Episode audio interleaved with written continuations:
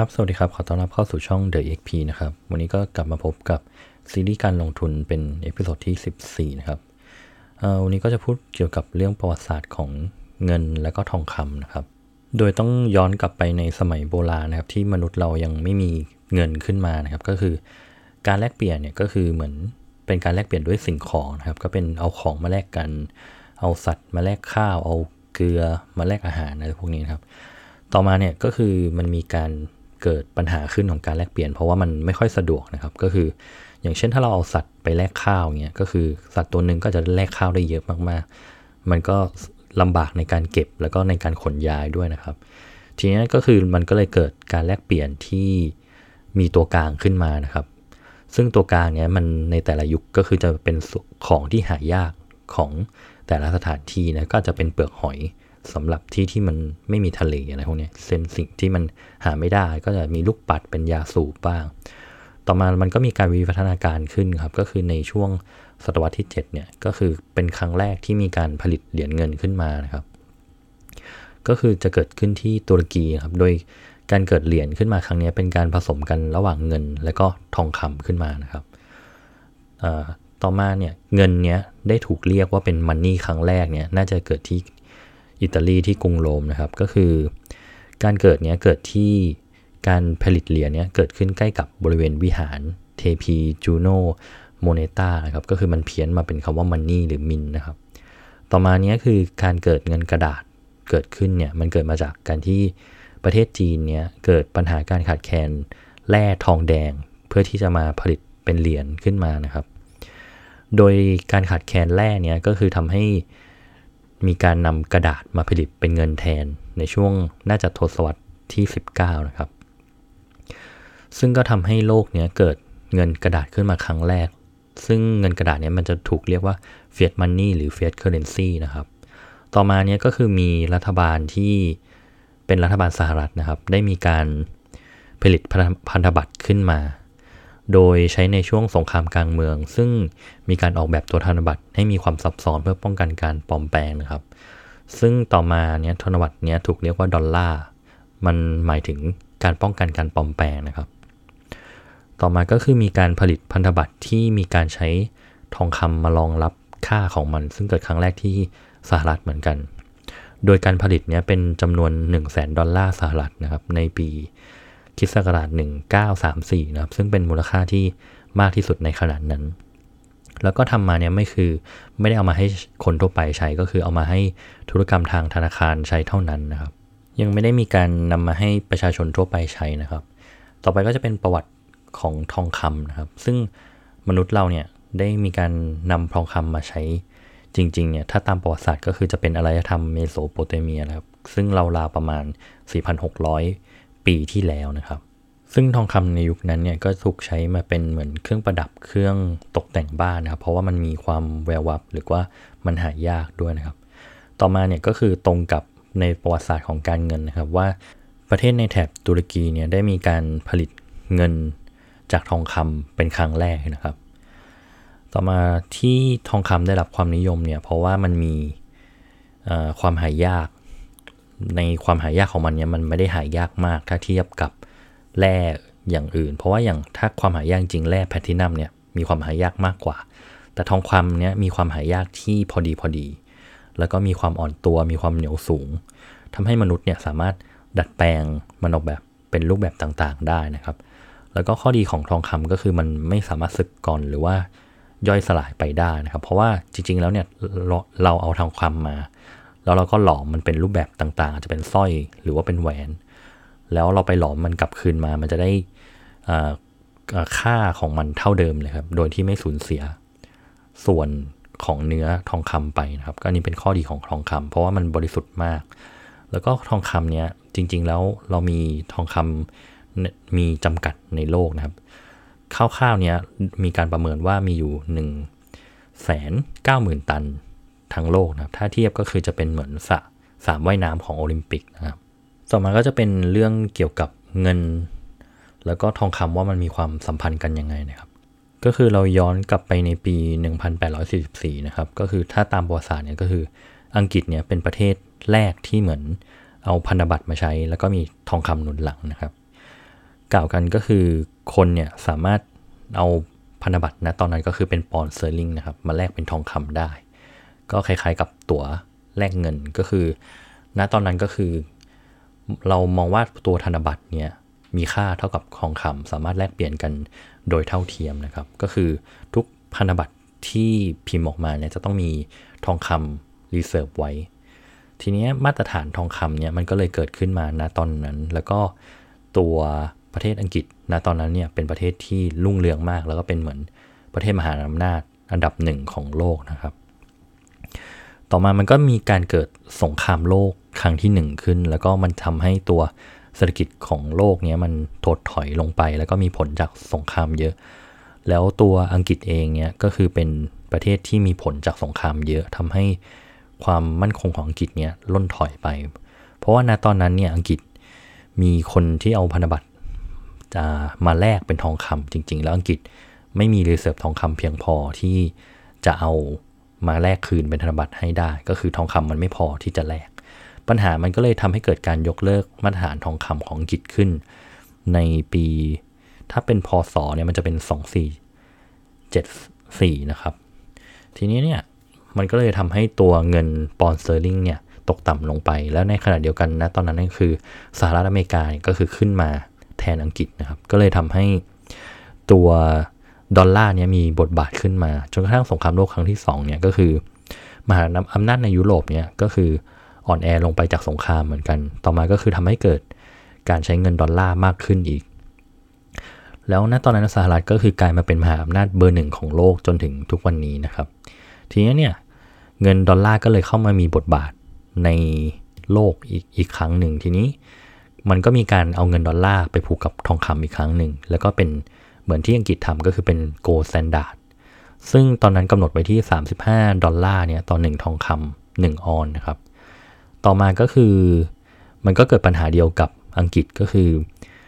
มาตรฐานทองคำที่ผูกกับเงินดอลลาร์เนี่ยมันไม่พอกับการใช้งาน มันก็เลยมีการยกเลิก มาตรฐานทองคำที่ผูกกับเงินดอลลาร์ไปอีกครั้งหนึ่ง ทีนี้มันก็เลยมาในยุคของเราปัจจุบันที่ว่า เงินดอลลาร์เนี้ยมันก็คืออย่างที่เรารู้ว่ามันคือ fiat currency นะครับ ก็คือเป็นพันธบัตรที่โดนพิมพ์ออกมาโดยรัฐบาล แล้วก็ไม่ได้มี reserve ผูกมันไว้อีกครั้งหนึ่ง หมายความว่าทุกๆ รัฐบาลในโลกเนี้ยสามารถพิมพ์เงินออกมาได้ เรียกว่าไม่จำกัดก็ได้ แต่ว่าจริง ๆ แล้วมันก็จะมีตัวที่เป็นข้อตกลงที่ทุกประเทศตกลงกันไว้ว่าจะพิมพ์เงินมาไม่เกินรายได้ของ GDP เท่าไหร่ก็ว่าไปโดย เกณฑ์ปกตินี่มันจะอยู่ที่ 60%แต่ว่าก็มีบางประเทศที่พิมพ์เกินไปเป็น 100%ก็มี ทีนี้มันก็เลยมีสิ่งที่เรียกว่า standard ก็คือ ณ วันนี้คือเราไม่ได้ผูกตัว fiat currency กับตัวทองคำก็จริง แต่ว่ามูลค่าของทองคำมันยังคงมูลค่าของตัวเองเอาไว้ เพราะว่ามันยังคงมูลค่า แต่ว่าเงินในระบบเนี้ยมันโดนพิมพ์ออกมาเยอะขึ้นเรื่อยๆ เพราะว่าอย่าง ช่วงณปีปัจจุบันนี้ก็คือปี 2020 เนี่ย ก็คือมีการที่แต่ละประเทศทั้งสหรัฐอเมริกา แล้วก็ยุโรป แล้วก็แม้แต่ประเทศไทยเอง หรือว่าประเทศแถบเอเชีย ก็มีการพิมพ์เงินออกมาเพื่อที่จะมาแก้ปัญหาเศรษฐกิจ แล้วก็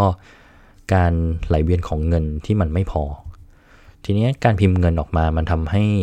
ตัวมันนี่ซัพพลายในระบบเนี่ยมันล้นออกมา แต่ว่ามันก็มีทฤษฎีที่บอกว่ามันนี่ในระบบเนี่ยที่ยิ่งพิมพ์ออกมา มันก็จะยิ่งด้อยค่าด้วยตัวมันเอง แต่สิ่งที่คงมูลค่าเอาไว้เนี่ยก็คือตัวทองคำเพราะว่าทองคำมันมีจำกัด แล้วมันไม่ได้เพิ่มขึ้นเยอะ ขนาดนั้นเพราะว่าการที่เราจะได้ทองคำเพิ่มขึ้นมาเนี่ยหนึ่งออนเนี่ยมันจะต้องมีการที่ไปขุดเหมือง แล้วก็เอามาแปลงเป็นแร่เนี่ยซึ่งต้นทุนของทองคำจะอยู่ที่ประมาณ 1,000 ต้นๆอาจจะเป็นพันหนึ่งพันสอง หมายความว่าต้นทุนของการขุดเหมืองเนี่ยมันมีตัวเป็นเหมือนมูลค่าของทองคำที่ผลิตออกมาอยู่แล้ว ทีนี้ก็คือมันก็จะมีทฤษฎีทางเศรษฐศาสตร์ที่บอกว่า Money Supply เนี่ยไม่ควรจะ over value หมายความว่าราคาของทองคำมันจะคงมูลค่าของตัวเอง แต่เงินเสื่อมค่ามันก็เลยทำให้ราคาทองคำณปัจจุบันเนี่ยมันมีมูลค่าสูงขึ้นเรื่อย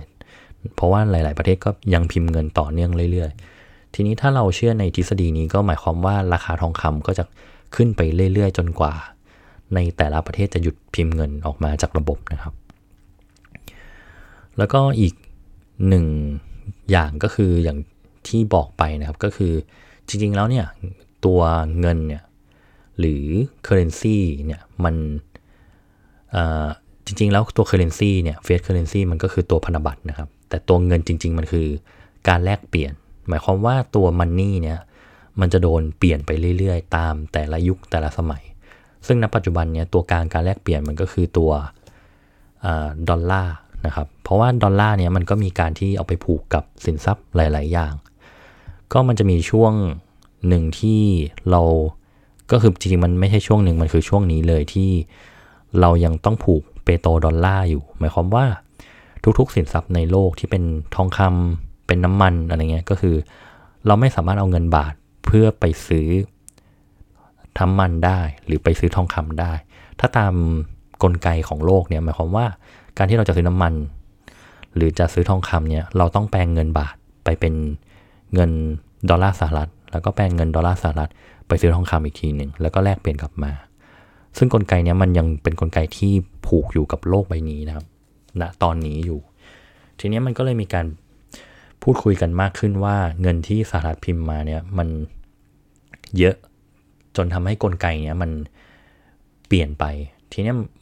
เราลองนึกภาพตามนะครับว่า เงินที่เราพิมพ์มาประเทศไทยเนี่ยมันไม่ได้เยอะเท่ามันนี่ที่สหรัฐพิมพ์มา มันก็เลยทำให้ value ของเงินบาทเนี้ย มีค่ามากกว่าเงินดอลลาร์นะครับ หมายความว่า ถ้าเทียบค่าเงินกันระหว่างเงินบาทกับเงินดอลลาร์เนี่ยหมายความว่าเงินบาทควรจะแข็งค่ามากกว่าเงินดอลลาร์และเงินดอลลาร์ก็ต้องอ่อนไปเรื่อยๆ ด้วยการพิมพ์เงิน ซึ่งมันก็เหมือนกันกับ concept นี้ หมายความว่าเงินดอลลาร์ที่เป็นศูนย์กลางของโลกนะอยู่ปัจจุบันเนี้ยกำลังเสื่อมค่าไปเรื่อยๆ แล้วก็เป็นแบบทวีคูณด้วย เราก็เลยเห็นราคาของสินทรัพย์หลาย ๆ อย่างเพิ่มขึ้น ก็คือทั้งราคาทองคำเอง แล้วก็อาจจะเป็นราคาน้ำมันด้วย ซึ่งปัญหาของราคาน้ำมันที่มันยังไม่ขึ้นเพราะว่าก่อนอันนี้มันลงมาเยอะ แต่ว่าถ้าเป็นตามทฤษฎีเนี่ยหมายความว่าทั้งราคาน้ำมันเอง แล้วก็ราคาทองคำที่เทียบกับดอลลาร์เนี่ยจะต้องขึ้นไปเรื่อยๆนะครับเพราะว่าเงินดอลลาร์มันด้อยค่าลง ทีนี้มันก็เลยเป็นเหตุผลที่ว่าทำไมราคาทองคำมันถึงขึ้น แล้วก็ มันจะขึ้นไปถึงเท่าไหร่ ก็คือมีการคาดการไว้ว่าราคาทองคำเนี่ยจะขึ้นไปมากถึง 3,000 ดอลลาร์สหรัฐต่อออนนะครับ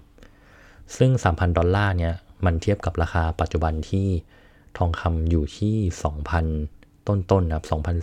2,040 ดอลลาร์มั้งที่ผมทำอยู่ณวันนี้ ทีนี้มันก็เลยมีโอกาสที่ทองคำยังขึ้นไปได้อีกสัก 50%หรือมากกว่านั้นตามที่นักเศรษฐศาสตร์และนักวิเคราะห์หลายคนได้คาดการณ์ไว้ เพราะว่าเป็นปัญหาของเงินดอลลาร์ด้วย มันก็เลยมีอีกอีกสินทรัพย์หนึ่งที่คงรูปไว้ได้ ก็คือจะเป็นเหมือนตัวคริปโตเคอเรนซีด้วยเหมือนกัน ทีนี้ผมอยากจะพูดถึงเรื่องของเงินก่อนครับ ก็คือเงินจริง ๆ แล้วมันมีส่วนประกอบสำคัญอยู่ 3 อย่างนะครับ ก็คืออย่างแรกนี้มันคือการคงสภาพเรียกว่ายังไง มันสามารถคงมูลค่าไว้ได้นะครับ ก็คือปัญหาของแต่ยุคเริ่มแรกเลยเนี่ยก็คือตัวเงินเนี่ยเวลาที่เราเอาของไปแลกของเนี่ยมันมีโอกาสที่ของที่เราแลกมันเยอะเกินไป เวลาเราเก็บไว้เยอะๆ มันก็ไม่สามารถคงมูลค่าไว้ได้ มันก็อาจจะมีของที่มันเน่าเสีย เพราะมันแปลงเป็นรูปแบบของเงิน หมายความว่าเงินเนี้ยเราสามารถถือมันได้ไประยะยาวๆ แล้วเงินมันก็ยังเป็นเหรียญอยู่อะไรเงี้ย หรือเป็นทองคำอยู่ หมายความว่ามันสามารถคงมูลค่าของมันไว้ได้ โดยที่มันไม่สูญหายไป ก็คืออันนี้มันเป็นหนึ่งเรียกว่าเป็นหนึ่งหลักของการที่เป็นเงินก็คือมันสามารถคงมูลค่าตัวเองไว้ได้ ส่วนที่ 2 ก็คือมันสามารถนับได้นะครับ ก็คืออย่างเหรียญเนี้ยมันสามารถนับได้ว่าจะเป็นบาท คือเหรียญมันก็มีมูลค่าของแต่ละประเทศก็เป็นบาท 10 บาท อะไรก็คือมันสามารถนับได้ ต่อมาก็คือมันสามารถแลกเปลี่ยนได้ง่ายนะครับ คือปัญหาของทองคำเนี่ยก็คือมันแลกเปลี่ยนยากก็คือทองคำข้อแรกก็คือมันคงมูลค่าตัวเองไว้ได้ ข้อ 2 คือมันสามารถนับได้ แต่ข้อ 3 คือมันแลกเปลี่ยนได้ง่าย สิ่งเป็นสิ่งที่เป็นปัญหาของทองคำนะครับก็คือ เพราะว่าอย่างทองคำเนี้ยอย่างที่เรารู้กันว่าทองคำมันมีจำกัดนะครับ ความที่มันมีจำกัดเนี่ยมันก็เลยทำให้ การเข้าถึงทองคำการที่ทุกคนจะมีทองคำได้เนี่ยมันเป็นไปไม่ได้เลย ทีนี้มันก็เลยต้องมีพันธบัตรขึ้นมาก็คือหรือ fiat currency ขึ้นมาที่แก้ปัญหาเรื่องการแลกเปลี่ยนพวกนี้นะครับ เพราะว่ามันแลกเปลี่ยนยากสำหรับทองคำทีนี้เรามาถึงในยุคปัจจุบันก็คือเรามีคริปโตเคอเรนซีนะครับ บทบาทของ crypto cryptocurrency ในอนาคตจะเป็นยังไงก็คือ ตัวคริปโตเคอเรนซีตัวแรกที่เกิดขึ้นเนี่ยมันคือตัวบิตคอยที่เกิดขึ้นในปี 2008 นะครับ ก็คือตัวบิตคอยเนี่ยมันเกิดขึ้นเพราะว่าเกิดปัญหาวิกฤตการเงินที่สหรัฐอเมริกา มันก็เลยมีตัวบิตคอยเกิดขึ้น เพราะว่าบิตคอยเนี่ยคือจะไม่ให้เรียกว่าไม่มีศูนย์กลาง ทุกคนเป็นเจ้าของ และรัฐบาลไม่มีสามารถควบคุมมันได้ มันก็เลยเป็น concept หนึ่งที่เกิดขึ้นมา โดยมันใช้เทคโนโลยีบล็อกเชนก็คือ มีความน่าเชื่อถือ ก็คือทุกคนไม่สามารถไปโกงหรือแก้ไขเปลี่ยนมันได้ ซึ่งถ้าเอาคริปโตเคอเรนซีเนี้ยมา match กับคำว่า money ก็คืออย่างที่บอกไปก็คือ อย่างแรกเนี่ยมันคือการคงมูลค่าไว้ได้ อย่างตัวบิตคอยเนี่ยจะมองว่าเป็น money ได้ ก็คือมันมีจำกัด แล้วมันสามารถนับได้ แล้วมันสามารถคงมูลค่าไว้ได้ แล้วมันก็แลกเปลี่ยนได้ง่าย ก็คือใน ความหมายของคำว่า money เนี่ยบิตคอยมี 3 ข้อนี้ครบหมดทุกอย่างนะครับ ก็คือเหมือนกับพวก fiat currency แต่ว่ามันดีกว่าตรงที่มันไม่สามารถที่จะผลิตเพิ่มได้ หมายความว่ามันมีจำกัดอย่างบิตคอยเนี่ย concept ของมันก็คือมี 21 ล้านเหรียญแล้วก็ไม่มีมากกว่านี้แล้ว ถ้าเกิดว่าเหรียญหายไปก็คือหายไปตลอดกาล หมายความว่าเราไม่สามารถเอาเหรียญนนั้นกู้กลับมาได้แล้ว แต่ว่าใน 21 ล้านเหรียญเนี้ยมันจะมีหน่วยย่อยที่เป็น 10 ล้านสโตชิมันจะเท่ากับ1บิตคอยหมายความว่าวันหนึ่งถ้าเกิดว่ามันไม่พอ หมายความว่า 21 ล้านเหรียญเนี้ยมันใช้ไม่พอมันก็จะถูกแตกหน่วยย่อยจาก 10 ล้านสโตชิไปเป็นหน่วยย่อยอีกหน่วยหนึ่งเพื่อที่จะกระจายให้คนใช้ได้มากขึ้นก็ได้ หมายความว่า ณปัจจุบันเนี้ยตัวบิตคอยมันออกมาถ้าจำไม่ผิดมัน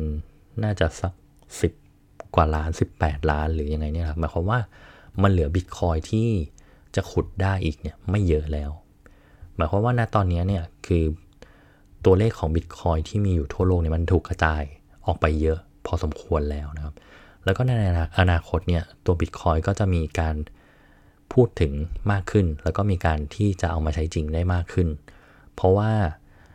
ด้วยการที่เงินของดอลลาร์สหรัฐเนี่ยมันอ่อนค่าลง หมายความว่าตัว